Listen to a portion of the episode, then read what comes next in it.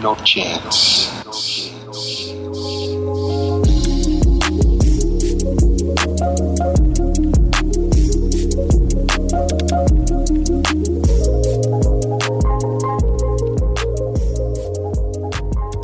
What's up, everybody? Episode 72 of No Chance Radio. Your hosts, Ryan. and Nate. Now, let's explain to the people real quick why No Chance Radio is now No Chance Radio. yeah. Shall we? You may or may not have noticed, probably didn't, but we did change our name on Instagram to No Chance Radio. And um, the reason for that being that we didn't really want to box ourselves in with like the name podcast. Yeah. Not yeah, that it really yeah. matters too too much to be honest, but Of course.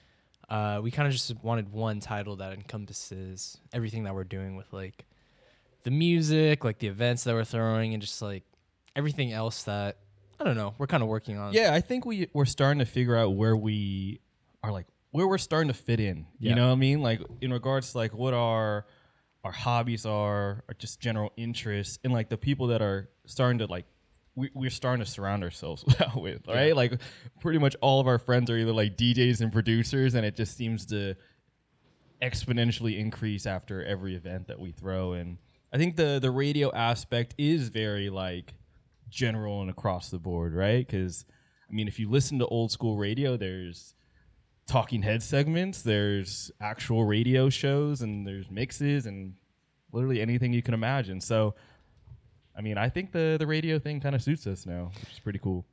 yeah. I mean, And that's what Uproxx called us in that article Yeah. that they posted. Yeah. So I was like, maybe it was meant to Might be. as well You know what I mean? it. Oh, yeah, yeah. Cheers. Cheers, yeah. way. in the beginning of every episode, I think we'll make it a thing to cheers because I think we just always have beer present. I think that's just I think so. that's just always a thing. Yeah.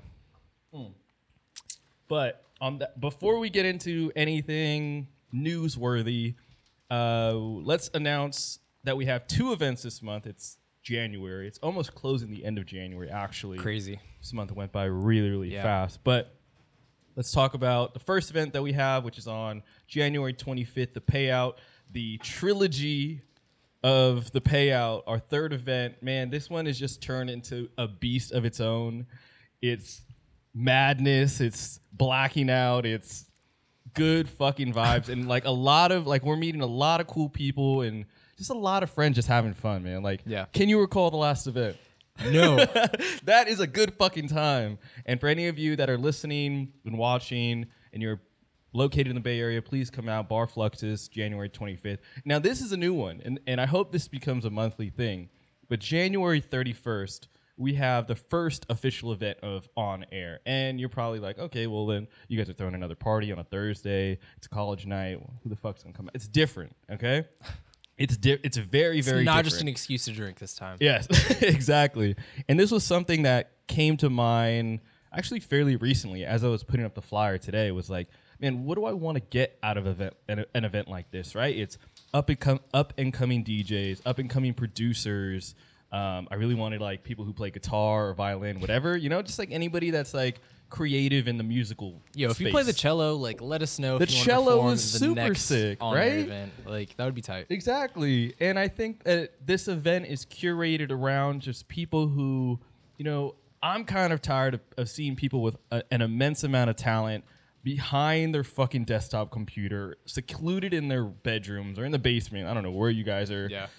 where your creative space is, but I want to see people get from behind that and get in front of a crowd, a place where people will notice them or, or, um, I don't know. There's something about a live performance that makes it, it brings out a different energy in, in the creative just work so that you're that doing. people are able to share like what they're working on with, you know, like the world, and it doesn't have to be. It like you said, it doesn't have to go unnoticed. Exactly. Yeah, yeah. The on-air piece is obviously is very radio-esque of us, and an, an on-air being a term that really represents like your first time being in front of somebody or making it go live, whatever it, however you want to take it. You know, just like a shitty tattoo. It's however you want to approach the the meaning behind it. Yeah. You know what I Your mean? first time usually isn't the best. So. I, I have many regrets in my first tattoo. But on air, January 31st, we have a lot of great DJs and producers coming out. Think of it, and if you know what I'm talking about, think of it as like a, a really cool boiler room set. And if you know, then you know. But let's get into some streetwear and fashion, newsworthy type shit. first and foremost, we always have to mention Virgil. There's always something going on with Virgil. As much as we want to stay away from uh, from the bandwagon and mention him in every single episode, but Virgil launches or premieres his spring summer 2019 Louis Vuitton collection. Right, it's Paris Fashion Week right now. There's a lot going on, a lot of celebrities, a lot of new collections releasing, but there's a lot of news about this particular collection that went on sale, and that is that it is currently outselling that of the Louis Vuitton and Supreme collection, formerly released in 2017. I think it was last year, wasn't it? 2018. Yeah. Kim Jones, like one of his l- very last collections or collaborations. Just off of that alone, seeing the collection start to outsell that of the Supreme one. I mean, what do you think? Just like right off the bat.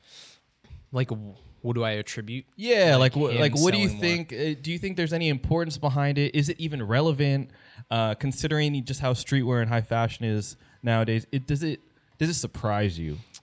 I don't think it necessarily su- it, it does somewhat surprise me. Um, but I think it's just like a natural shift from Supreme being like the it thing to the novelty of Virgil at Louis Vuitton being like the newest thing that's out there, uh, like the newest, the hottest, whatever, you know?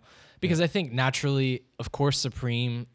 Okay, here we go talking about Supreme again. Whatever. It's but inevitable. um, it's inevitable. yeah, but I think there's just this sort of shift, and I think it's kind of inevitable that Supreme kind of takes a backseat to other brands and other things that are going on. You know, um, not to say that Supreme's going to go away anytime soon, but I just think that like people are increasingly looking for more novelty. You know, like newness. Definitely the newness part. I think you know you can only do so much, and the the wow factor is is at its limit when it comes to Yeah. Supreme. Right? Insane trunk that has Supreme box logo on it. Like what what more can you do with that? You know what I mean?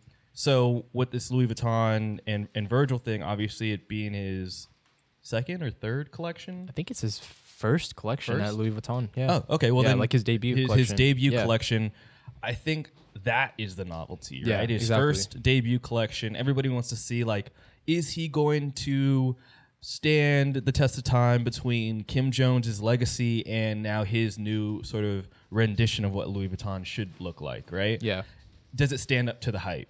And I think that's a, this is like a great, um, it's a great chance for him to show like, hey, like I'm bringing my background in in fashion and streetwear, and I'm applying it to a very reputable, if not legacy brand. And this is, I mean, this is it. Like it's there's not really much to it. Yeah, and I think the novelty of it also comes from just sort of his unique spin that he's putting on such like a classic, like quintessential luxury brand. You know, um, like I know one of the most popular things that uh, debuted was the fucking iridescent uh, Keepall, like the duffel Yeah. bag. Yeah, yeah, yeah. I, am like, it's just one of those things that it's like a quintessential Louis Vuitton piece, but it's just it stands out so much. You know. It definitely does. Yeah. And another thing that I wanted to bring up about that is accessibility. yeah. because obviously with the Supreme Louis Vuitton uh, collaboration, there were different pop-ups, right? And some of those pop-ups closed. Sometimes the, the access to those pop-ups weren't as easily accessible for a lot of people. So that also makes me think, okay, like the hype built around the Supreme and Louis Vuitton collection was there, but the access to buy it wasn't there. So Exactly. in terms of outselling one or the other, I can definitely see this general release Virgil collection being one that's like, okay, like I can go to my local Louis Vuitton store and buy it if I'm lucky that things are still available. Yeah. But I think the accessibility part plays like a pretty big role. Hundred percent. Um, I think you know, following the Supreme model, the streetwear model, like obviously their collaboration is going to be on a much more limited scale than a. Excuse me. Um, see, this is why I don't like drinking beer when we do the podcast because it's gonna fucking. I gotta edit out all these burps and Yeah. like, And I had like Indian food earlier, so that Oh, doesn't really help. But anyways, um, you know, like I, I think to your point, like access is a very important part of what we're seeing as like this collection outselling Supreme because of course like quantity is going to play a huge part in that. Yeah. So I think you can't necessarily say that definitively that Virgil's collection is more popular, more successful. There's a lot of factors Yeah, that we have to um, at least provide the context into, you know, where people are buying from, how they're buying, etc. Yeah. And another thing, it's like we could see this go completely downhill following the third, fourth, fifth, sixth collection that Virgil puts out, right? Because after the whole hype of Virgil is the Michael Jordan of streetwear currently at the moment, there's going to be years where somebody else comes and takes the throne. And next thing you know, Virgil is just the designer, right? Yeah. He's no longer the the DJ and the the cultural innovator, celebrity, right? yeah. Exactly. Which uh, I feel like he start he wants to become, right? He really wants to be in front of the camera. He wants to be that guy, right? Which is why I think like the whole DJing thing is so big because DJing is a larger thing right now, and, and DJs are like the new like cultural influencers for like a lot of the youth. So I think like to become basically a star, he has to implement his field or into the world of like music and like being a performer. Yeah. you know what I mean. Like Yeah. he, he he doesn't have that star quality that only a designer can bring uh, out. You know what I mean? Yeah, I think it's definitely he wants to kind of have his hand in different pots. Yeah, makes yeah. sense, he know? wants to be he wants to be that A list celebrity. He's like currently maybe floating around like the C's and D's, but I would say like maybe B. No, he's he. We no, can't, I would say like B, dude. He's pretty up there. I mean, hang, like he knows like the Kardashians and like yeah. Okay, maybe I'm you sure might- he you might gets have a like point. 50 texts a day. Like, yo, what's good with like this? Yeah, right. they only like him because he's like he works for this brand. Yeah. Before they weren't texting for no off white Yeah. shit. Um, but also what, what we were talking about in uh, the episode where we are predicting trends for 2019. If you saw the off white collection or like pictures from the the runway show, all fluorescent and neon, just as we sort of predicted as Yeah. being like what is going to be in for 2019. It's like bright ass fucking colors Yeah, for sure. 100%. which I am totally down for. I'm I'm super down for really bright colors. You won't see much of it on me, but I'm totally down for how it looks and just like the aesthetic of like neutral like pieces and then just one really bright ass Yeah. popping jacket or some shit like I that. I think 2019 is the year of trying to stand out, yeah. like set yourself apart from everybody else. yeah, else. yeah, with with the with the DJing or or you, you just start producing or like something where you can attach your name to it because you can't attach your name to clothes, right? Unless you have your own clothing brand and your clothing brand is named after you or whatever. Or but- unless you have like a particular look. you know? yeah, right. Which is very far in in between nowadays. Of like, oh, like you kind of look like what's his name that I saw on Instagram. Like it's not as common to be like, oh, that's that's that look like that you have. Yeah. Um, even with our own friends, like we can see them gaining influence from you and like just how you dress, right? so maybe that's the Nate look, right? Like, but Sure. who knows? Um, but I want to get into something that is kind of kind of racy in the streetwear industry. right Literally. now. very very racy. Uh, no pun intended. But there is an article that I just noticed in the CNN uh, style section. I had no idea know- I had no idea CNN even has. But shout out to whoever that one person is that Yeah. edits that Their style section. department is literally like a 10 by 10 room. No, not even like a 5 by 5 like it's probably like room. literally like the utility closet. There's like three mops in there and then like like a like a milk crate where the dude puts his laptop. Yeah. just faces a, a, a gray wall and like with nothing else. Yeah. Um, but the CNN style, uh, so I can't- it just like baffles me that it's still there. But the CNN section of, of the style section basically documents this like extremist or not even extremist. I would say it's called the uh, what is it? The far right.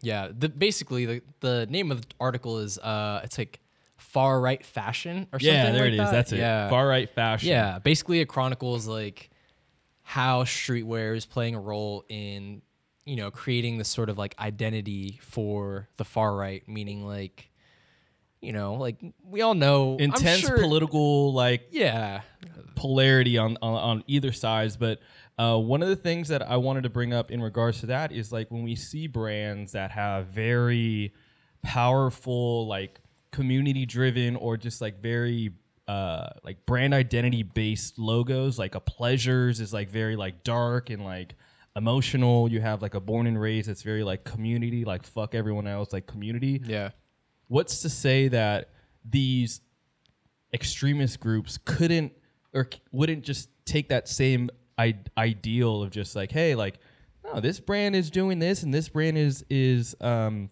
advocating that they are this way. Why can't we take that same sort of mentality and put it on our clothes? Yeah, I don't think there's any rule that says that you can't. Exactly. I don't think that any. I don't think that most people would agree with that. Um, because I mean, like we have, you know, you have this whole like far right archetype, I guess, of what their look is. You know, like you imagine somebody in the far right, and you imagine maybe like neo-Nazi, like skinheads. Yep. That's what American a- History X. yeah, that's like what a lot of people associate the far right with. Um, and you have their uniform, for instance, like black, like Doc Martens, like combat Yeah. boots, like Exactly, exactly, skinny jeans, like Good point. bomber jackets, like shaved head. You know, like that's that look that we talk about. Um, and I think streetwear is just clothing in general is just such a such like a quintessential way of building that identity of like what sort of like culture or subculture you come from. Yeah. It's like it's our way, it's society's way of saying like, oh, that person dresses like that.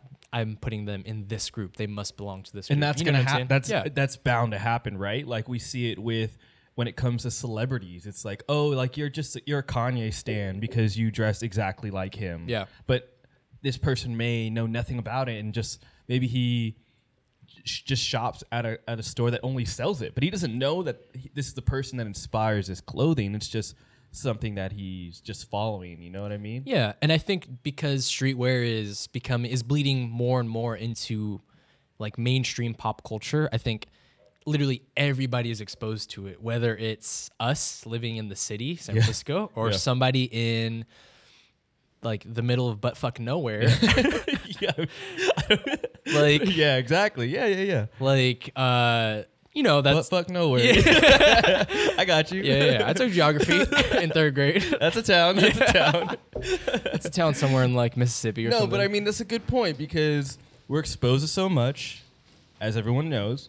But I think when it comes to extremist groups, I think it's just like obviously you can make a shirt and it says whatever the fuck you want it to Yeah. say on it, right? Everyone has that right to put whatever they want on a t-shirt. That is streetwear. Exactly. We're plagiarizing, we're bootlegging, we're saying fuck the cops, we're doing everything derogatory that we could possibly do on a t-shirt and that is our f- expression of of ourselves, of what Yeah. we believe in.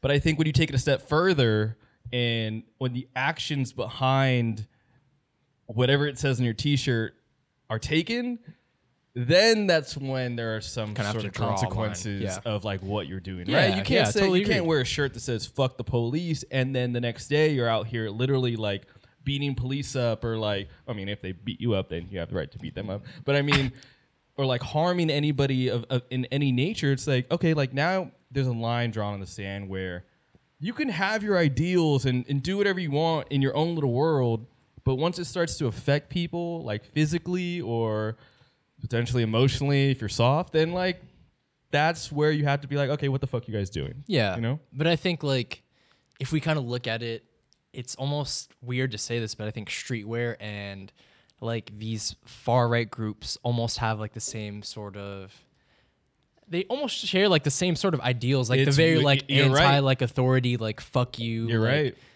You know, I'm gonna be I'm gonna do this, this, and this, and you can't tell me otherwise. You're right. you And know? and to say that this this particular extremist group may or may not be fans of Supreme and take those aspirations and say like, hey, you guys inspired our movement. yeah. that jumps into a whole nother realm of fuckery of this whole DIY like fuck you attitude that streetwear upholds. It could influence the wrong people, but at the same time, it's like who the fuck cares that it influences the wrong people? It's Yeah. not like that was our intention. you I, know? I, I think you know you can look at anything and y- it can influence somebody either positively, neutrally, or like of course negatively. You know. Yeah, yeah, yeah, Uh, yeah. And I think the same could be said for streetwear, fashion in general. Um, I think every group has their some their way of like identifying themselves and setting themselves apart, and you know like these group these far right groups are no different. And know? we eh, y- do you know how how much streetwear like rips off of these extremist groups when it comes to graphics and motifs and like logos like Yeah. a brand like Black Scale utilizes a pentagram as like one of their most used designs, and that's like a Satan worshiper logo. Like, Yeah. that is the thing. Like, six six six is a Satan worshiping like like logo, whatever, Yeah. right? And these are br- these are things that Supreme and all these other groups they use on a you know on a design basis, and it, it- there is influences going back and forth. But like I said, it, it really depends on the situation of when action is taken behind those logos. That's when you got to be like, all right, fuck you guys. Like, Yeah, hundred percent. you guys were in that 666 t-shirt like you guys gotta go but let's get into some a bit more of a Yeah, like uh, let's lighthearted conversation Yeah, let's lighten the mood little i'm bit. sure there's a whole other conversation that you guys would like to hear behind this whole like political activist group streetwear and shit like that but we are not trying to get into that right now Yeah, maybe we'll revisit that in another yeah, episode. of course. Like, a maybe we'll- very, yeah, yeah. we want like, a very like charged episode of, of that type of stuff. Yeah. It requires a lot of research yeah. Today's not the day though. potentially a guest Yeah. that believes in that type of stuff, which would be kind of cool in conversation. It might turn into a brawl, but it, it's it would be a nice conversation to have and something that obviously not a lot of these outlets are doing. Yeah. Right. Um, but it's raining. It's wet outside. You could probably hear it on the mics. So we're not trying to do that right now. Yeah. But let's get into a, something a little bit more lighthearted and potentially something that is um, somewhat heartbreaking to a yeah, lot of you our get over there, you kind of right. yeah, you sound a little sad when you said I'm that. not gonna lie, I did I did feel a certain way when I read these Yeah. this news, and you guys may know what we're talking about because knowing us, where we are like SF, like essentially born and raised, right? Bay Area born and raised, and to see Benny Gold, the brand, disseminate, Yeah, essentially say, "I'm done." Yeah. What were your first initial reactions when you saw that? Like, what did what did you say to your like to your stuff, and how did you feel? I was, you know, with anything that's kind of, you know, like established in your life, whether it's like a brand or like a store that you frequent or whatever it is, you know, uh, it's always sad to like, even like the, like the random like restaurant that you went to like as a kid that you don't even go to anymore. That closes down. Yeah, that like closes down. You know, like that's always really sad. Um, so of course, like I was, I was very kind of taken aback by the news, but after kind of reading more and kind of like understanding it more, um, you know, like I, I, I get it. Like I, I definitely understand where Benny's coming from, and I understand that as a creative, you know, there's everything comes kind of full circle, and there's always a life cycle to things, you know, um, and that's just part of kind of like growing, like as a brand, as like someone who's creative. You have to know when to shut the door on one thing and open the door for something else. So my you know? initial reactions to that, and uh, uh, very similar to how you felt, is like, actually, it was it was it was two sided. It was like understanding Yeah. and knowing like how this industry works, Yeah. but at the same time, like being that fifteen year old sneakerhead, like super stan of anything streetwear, especially San Francisco streetwear. I literally said like, why? Yeah. Like you are probably at, if not close to your peak, or haven't even achieved that in regards to not only being grandfathered in when it comes to to streetwear and most importantly San Francisco culture Yeah. but also in the sense of being like just as important to this game as a Jeff Staple as a stash as a a KAWS. Like there he wears that crown of being one of the most influential not only designers within streetwear but also brand owners and cultural purveyors of like what the fuck is cool and how to make brands cool on like a larger retail sense of like like he- he- here's a story that he tells in the business of hype episode is essentially nobody wanted to be in the stores like Zumiez and Urban Outfitters, right? It- when I was a kid and I would see like a, a, a streetwear brand in, in Zumiez or Urban Outfitters, I would almost be like, I'm I would never wear that, right? I would never wear a brand that was sold so widely that it was no longer exclusive, right? I, had a, I was a childish kid when it came to my my brands, but Benny Gold was one of the first brands at the time to basically say like, look, like the the normal way of, of of selling like doesn't really work anymore when it comes to like retail stores. You start to see like retail stores weren't going in the direction that he wanted them to go into, and and without having money to put behind your brand to do marketing and with the with social media blowing up digital marketing like that's a that's a lot to handle as a one man band you know Yeah. so to see Zumiez offer up the the option to say hey like your your brand aesthetic really fits within like what we sell would you be interested in like housing your brand in our store and he was one of the first to really get in there and think about it there's Zumiez is like a would you say like worldwide I would say, if not worldwide, then at least, you know, widely distributed in the U.S. and online. Okay. I would say like North America. Okay, online. Yeah. very popular in North America. And to have the opportunity to not only house your brand inside Zumiez is one thing, but it exposes your brand to a an entirely new group of people. And and you're talking about kids who who nowadays are like the the niche audience that a lot of these brands want, right? They have the buying power that make up this millennial population. But to have your clothes in Zumiez, to get brand recognition for one, to potentially make more money, which I mean, it, it's it's bound to happen when you're Yeah. exposed to a lot more people, and to not really have to worry about like a retail store to w- w- at- when at that time it, retail w- was not really popping. Like that was ideal, and like you could you would only see profits from that, right? Yeah. Obviously, there's a lot of downsides to being in retail stores, and um, like that's its own separate monster, but the brand recognition itself, especially in streetwear, is so important early on when you're starting a brand. You know, Yeah, for sure. And I mean, just with any business in general, I think. yeah, um, early on is super important. Yeah, it's super crucial. Um, I think if you want to see just your brand, your company like grow, of course. Um, and a lot of people might say that you know being distributed in Zumiez is like selling out. At the time, at the time, I think uh, I would say, I'd Yeah, say was, but I mean, yeah. like business wise, why not? Like if you're looking at it from a numbers perspective, Oh, like course, you know, yeah. like it it can only for the most part do you more good Yeah. than Mike harm. Sherman of, of Chinatown Market really makes a good point to say like it depends on your purpose in this Yeah, game, exactly. you know Yeah. and if it's to make money then if these retail stores are offering you that wall space it's like why wouldn't you take it Yeah, you know if that's your aim. more- yeah, Yeah. exactly Yeah. right so with this whole thing of, of Benny Gold literally starting this whole like okay like hey Bobby Hundreds or hey um who's the guy who does Obey? Shepard Fairey. Shepard hey, Fairey, yeah.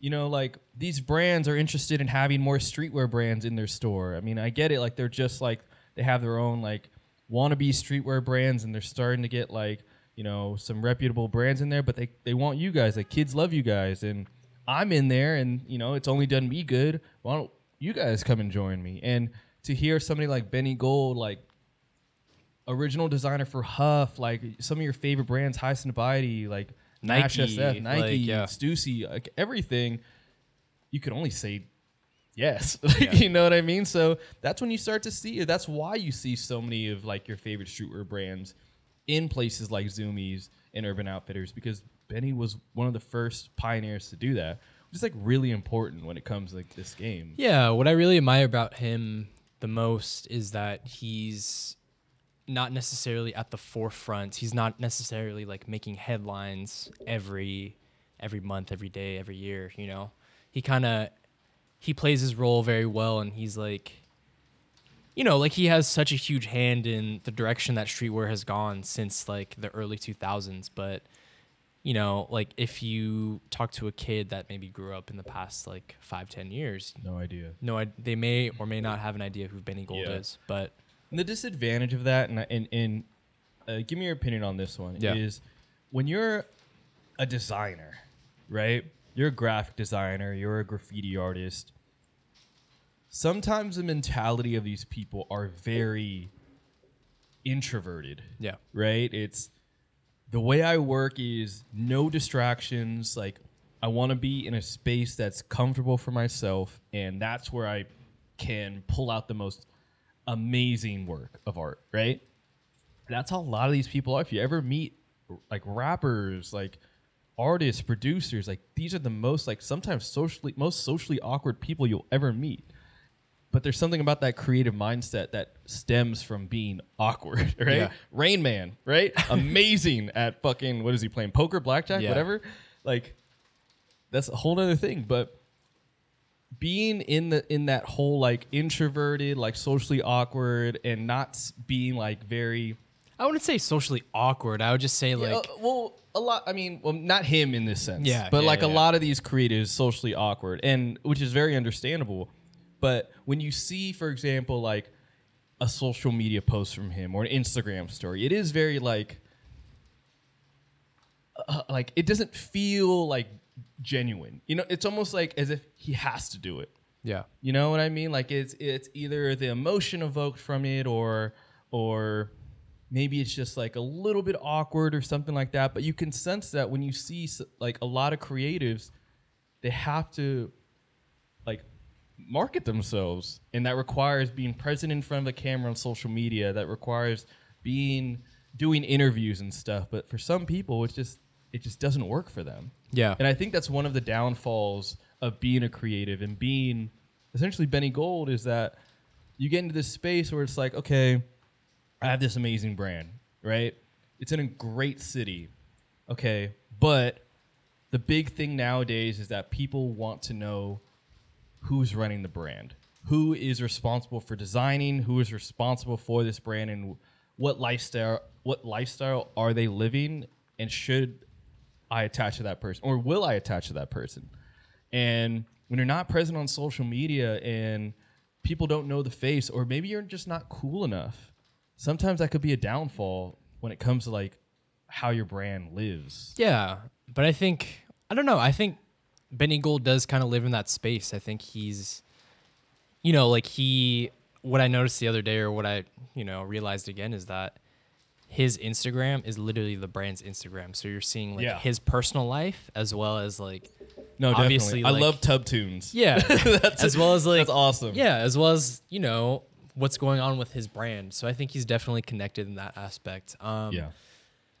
I just think that, you know, as Benny like Benny Gold, I don't think he necessarily wants or needs to be in that like limelight, like a Virgil, you know, every like 30 seconds. I think he's more so like he said in his letter that he just penned recently announcing that he was gonna uh you know Shut close down down, shop. yeah, Yeah, yeah. close down Stop shop and rent it out or uh hand over the keys to HUF. I think it's more so about him kind of focusing on why he got into this game in the first place because of his love of like creating things. You Okay, know? let's talk about that piece then, because I think that's really important for ourselves, for those who are creatives, or maybe those who have brands. Is do you lose that creative spark once there's a business aspect that becomes a part of it, or becomes integral as a boss or CEO? Like, do you lose that creative spark? I think I think there's definitely I don't think it's 100% uh, 100% of the time it's going to happen, but I think there's definitely a good chance of that happening because you know, uh, like running a business and a creative enterprise are two very different things, I think. Um, it takes like two different sides of the brain, if you will, to do both. I think, yes, managing a business, like it, you can learn that. Um, but I don't think, I don't know. I just, I just feel like if one kind of takes over, then it's kind of hard to reverse. You know what I'm saying? I'm definitely gonna say that Jeff Staple, you definitely jinxed this whole thing from happening by having Benny on this business business of hype episode. Either you just brought it more to his attention, or Benny has been thinking about this for a very very long time. But yeah, like you, like to your point, like in the article that he penned, he's basically talking about you know the days that he would spend creating are spent managing employees, Yeah. balancing budgets, checking inventory, dealing with uh, shipping and and all these other shit that you know essentially he shouldn't have to deal with. But as the owner of the brand, the face of the brand, you have to know at least every piece of what's going on yeah, exactly. to know that it's running smoothly. Yeah. you know, like it's it's that important, and this goes for anybody that has any sort of creative endeavor or or has their own brand, it's knowing every aspect of it, but also you can backtrack and figure out what you what you like. Yeah. You know what I mean? And and and maximize there, you know? I think I think it's very important too to, like you said, sort of backtrack and sort of refocus on what brought you in in the first place, like why you decided to do what you're doing. Um, and I think with that comes naturally like either letting go of some responsibility or you know obviously like changes need to be made. If well, I was that's scared. not I was scared for him when he when he when he was talking about this idea of you know he had, I mean at the time maybe like twenty something employees, right? Yeah.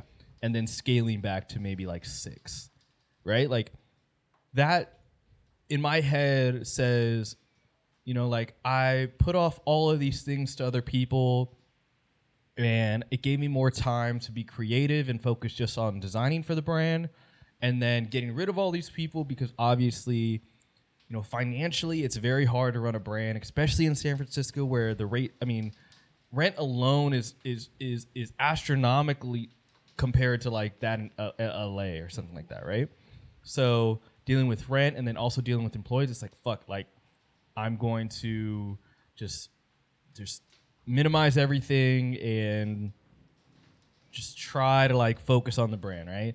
Then like the balance there is like okay, I have less people, I have to focus on more aspects and and I have to be even more molecular when it comes to like dealing with my employees because we're so cl- closely knit and I only have 6 of them and that could drive a person crazy. you Yeah, know? I think um you know, myself, I think that I'm I'd rather do something I'd rather take on responsibility myself because I can hold myself accountable and like I know that I'm either doing it right or wrong Yeah. rather than like delegate like a million tasks to like different people, which is hard. Like Yeah, as of you know, as a business, as a person, you know, managing a business or doing whatever, like you have to be able to sort of shed that responsibility and pass it on to somebody else. But um, I think that you know that business aspect can definitely kind of overwhelm you, and it kind of suffocates that creativity at times to the point where it's like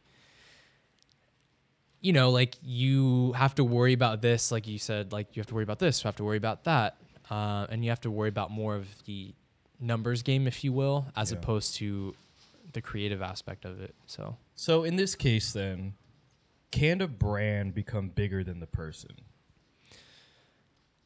I think I think so. Um, I mean, obviously, like Benny Gold, like It's his name. it's his, like, it's a literally- namesake, right? Yeah, yeah, exactly. Um, but I think the brand can definitely become bigger than the person. Like for instance, like Stussy, like Yeah.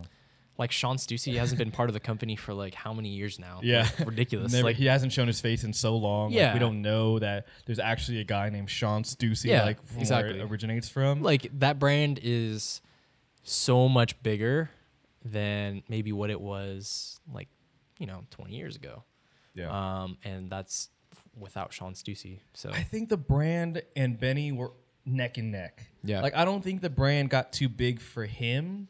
I think that being Benny Gold and like obviously he's done all this creative work for so many different people that he's used to like being attributed to like work that's been done, right? But to to to have your own brand and to have people show you tattoos of logos that you've made and and do like creative artwork like towards like, your family and say how much you guys are inspiration, that shit's overwhelming. Yeah. You know what I mean? Your social responsibility towards other people can totally overlook the part that you're just a guy that makes clothes. Yeah. And that's really intimidating to a lot of people who don't really want that fame factor, which is essentially what he has, right? Because I mean, you want to show your face, you want to you want to be in a retail setting where, where you're around, you get to talk to customers, but at the same time, it's like, you know, what you say, what you do, how you act, you know, like that social responsibility piece could be very intimidating. And so when it comes to being bigger than a brand, I think they were neck and neck. And I think,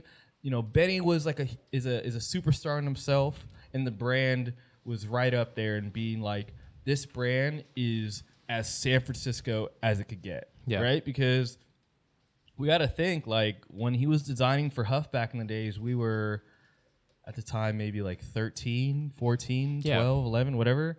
and that's what we're into. We're into loud graphics, bright colors, tall shirts, and that's what we wore. And we essentially grew up with him, right? Because now his brand is is tailor made. It's sometimes made in in the USA, made in San Francisco. It's Yeah. very like San Francisco adult type clothing, and even the, in the brands that he collaborated with, Pendleton, right? Like that's a very like adult streetwear type thing.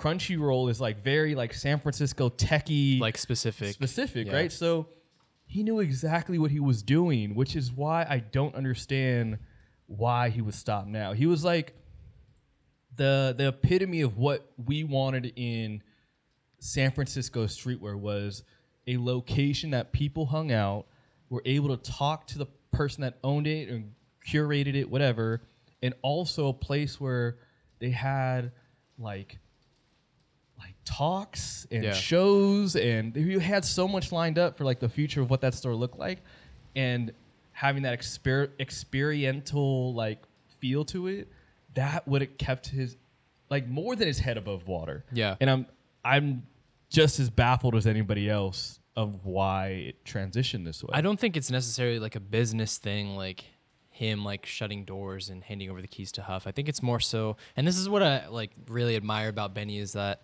throughout the years you definitely see like that he's not he ha- always has the courage to kind of take a step back and kind of stand up for what he wants like what he wants to get out of his brand what he wants to get out of whatever you know like his uh his art.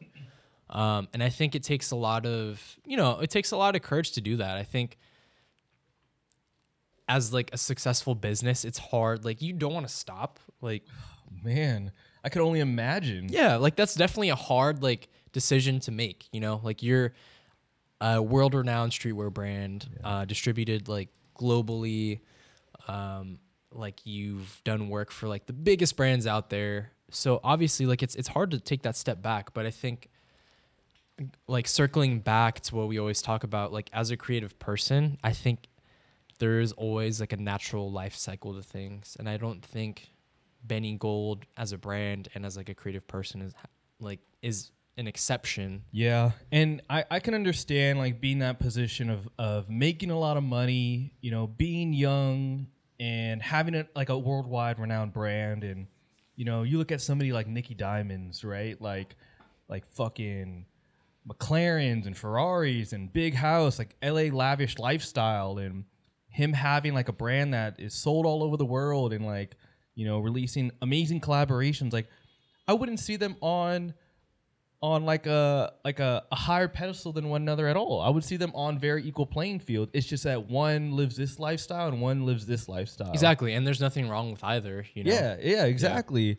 And I guess the whole Benny Gold thing, it just like like you said, like I appreciate the courage to step outside of this. I wouldn't even call it a comfort zone, but I would say like this this normality of of of of being in the streetwear industry. Of okay, I got this renowned brand. Okay, I release this collection every uh, two times a year. I have this amazing shop. I have community, whatever. But am I happy? Yeah. and and that's kind of what it all comes down to and, and essentially where this episode is going to be taken is we all do shit that isn't essentially our passion Yeah. right and sometimes we're like we talked about the, the velvet handcuffs of well this this money's nice and i have this lifestyle but kind of don't want to be doing this Yeah. you Like, is this really what I want to be doing? You know. yeah Um, and of course, like it's always hard to step away from that. I think, like for instance, like if you're Tim Cook, CEO of Apple, and you're raking in like a ridiculous amount of money, like obviously it's hard to take a step back from that and say, you know what, I'm tired of I'm tired of money. Like I'm tired of being a billionaire. You Yeah. know, like that's maybe it might be easy to some, but like as like a business person, as somebody who's that successful, like sometimes it's like addicting to like keep on pushing on to the next thing. But I think it's like it's really good to be self-aware and be able to take that step back and saying like is that what really makes me happy is that what's like driving me That's where I feel bad for like athletes and rappers where they carry so much weight on their shoulders Yeah. for like family and friends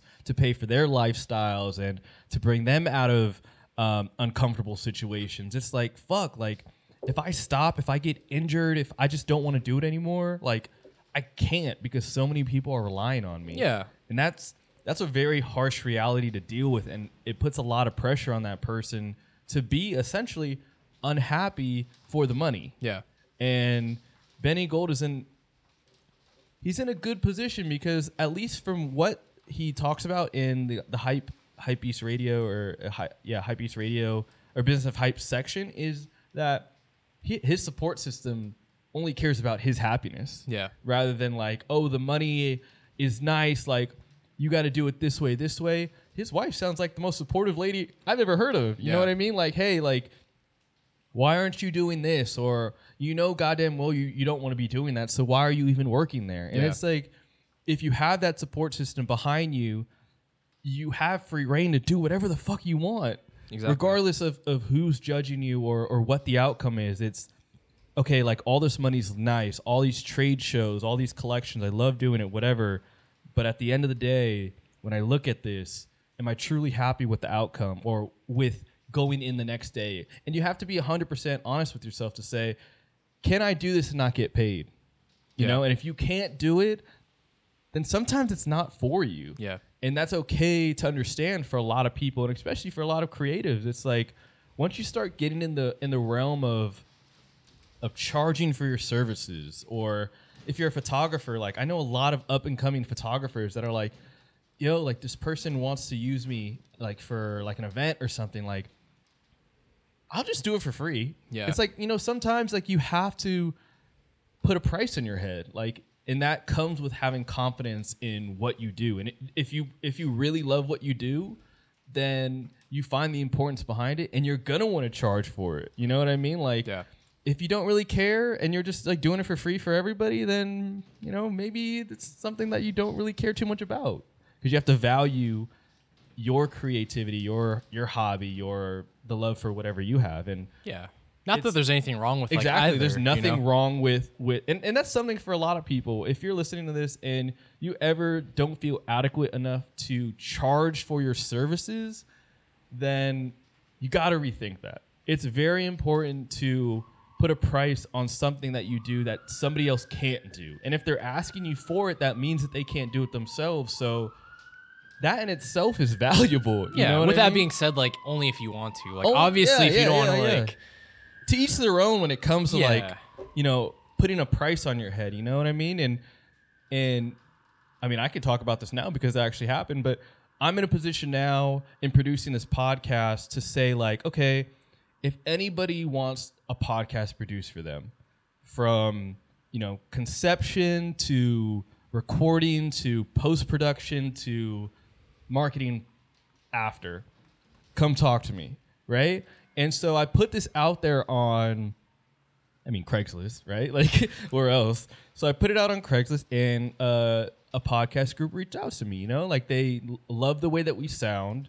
They don't have the equipment for it right so they asked how much and i told them how much that i i would feel right to charge them yeah, and I didn't feel bad about it. And it was re- it was like a really cool feeling to say like, "Hey, I've been do we've been doing this for over a year and a half now, and we've put together quality material, something that's worth money to people."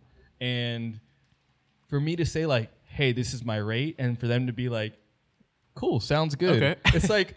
Fuck yeah! Like you, Yeah. you have to work to that point, right? Like you have to care about your craft. You have to actually put work into your craft.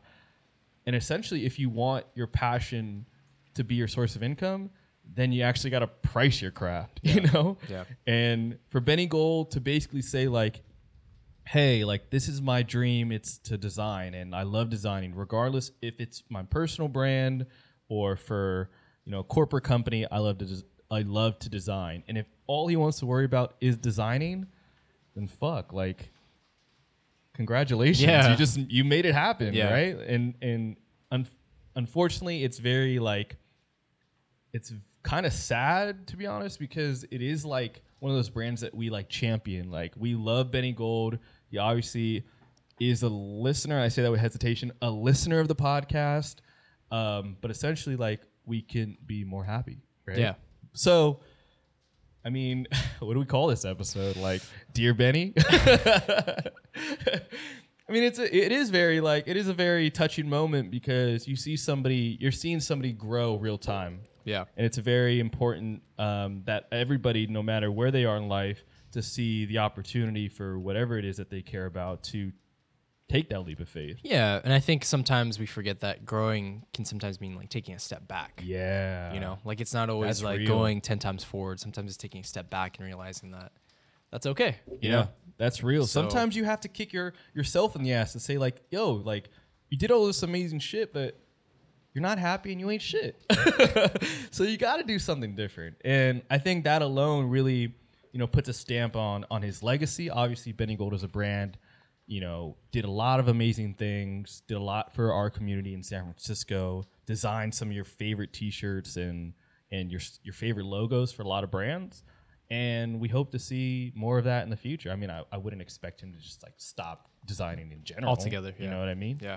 Um, but I mean, yeah, man. Like, and this brings up another conversation. I, I know that that that sounded like a good like end of an episode. and to be honest, I really wanted to end it there. But I think this also brings on a conversation of like, okay, like we're seeing a lot of people like leave, you know, areas like San Francisco, leave. Uh, Chicago's another big a big one. Uh, Boston and Bodega, Bodega Boston leaves to come to LA. What is it that attracts people to you know major cities other than like it being like a, an epicenter for like culture and stuff Um, that's a good question. I think, I don't know. I think it's just it's mainly that. I think just being an epicenter of the culture and you know, just a place to be. I don't know. Not I wouldn't say relevant, but a place that you're sharing the same space with other like-minded people. You know, I think sometimes you can kind of I. Oh shit! You can kind of outgrow the environment that you're in yeah i believe that you know so i think naturally that can be a next step for a brand yeah because we've seen that a lot Yeah. from uh, brands in san francisco right we had man it was so nice to have stussy out here Yeah. and like a flagship stussy store and and see san francisco branded on their on their world tour t-shirts Yeah. and and then seeing like a bodega and rsvp move to los angeles it really shows like hey like you, you sometimes you do have to move to, especially you have like when it comes to growing you do have to move to grow before los angeles rsvp was in Chicago. a, yeah, Yeah. in chicago Yeah. not that big of a name right it was just rsvp and anytime you would look on a forum of like hey where's the, the cool places to visit in chicago that just that'd be like the main store but outside of that, you didn't really know who they were. You didn't know that fucking like Virgil had a piece in like making it a thing, and Don C had a piece in making it a thing. Like you didn't know that until it moved to Los Angeles because it was only more example or uh, highlighted once they got here. yeah Um, and then you, you start to see that with a lot of people when they move to New York. Like it, it's kind of typical to have a New York flagship and an LA flagship, and and just that alone was like you're you're you're well Like off. you made it, yeah, like you're well off. Um, but yeah, I mean, damn it. Now I wish I ended it on the on the end of the Benny Gold note. it's okay But we'll I just uh, edit that yeah, right. I'll put I'll put this before, but I think that's a good place to stop. And and I mean, just to everybody that's listening, man, like some like Nate said, sometimes you have to take two steps back to go, you know, ten steps forward. And I think that's a a, a good, it's a gem. yeah The i think that should be the title Two, two steps, forward. back two steps long. back 10 steps forward Yeah, I think that sounds good though. And uh, Something like that. On that note, uh, be sure to follow us at the new one at No Chance Radio on all social platforms.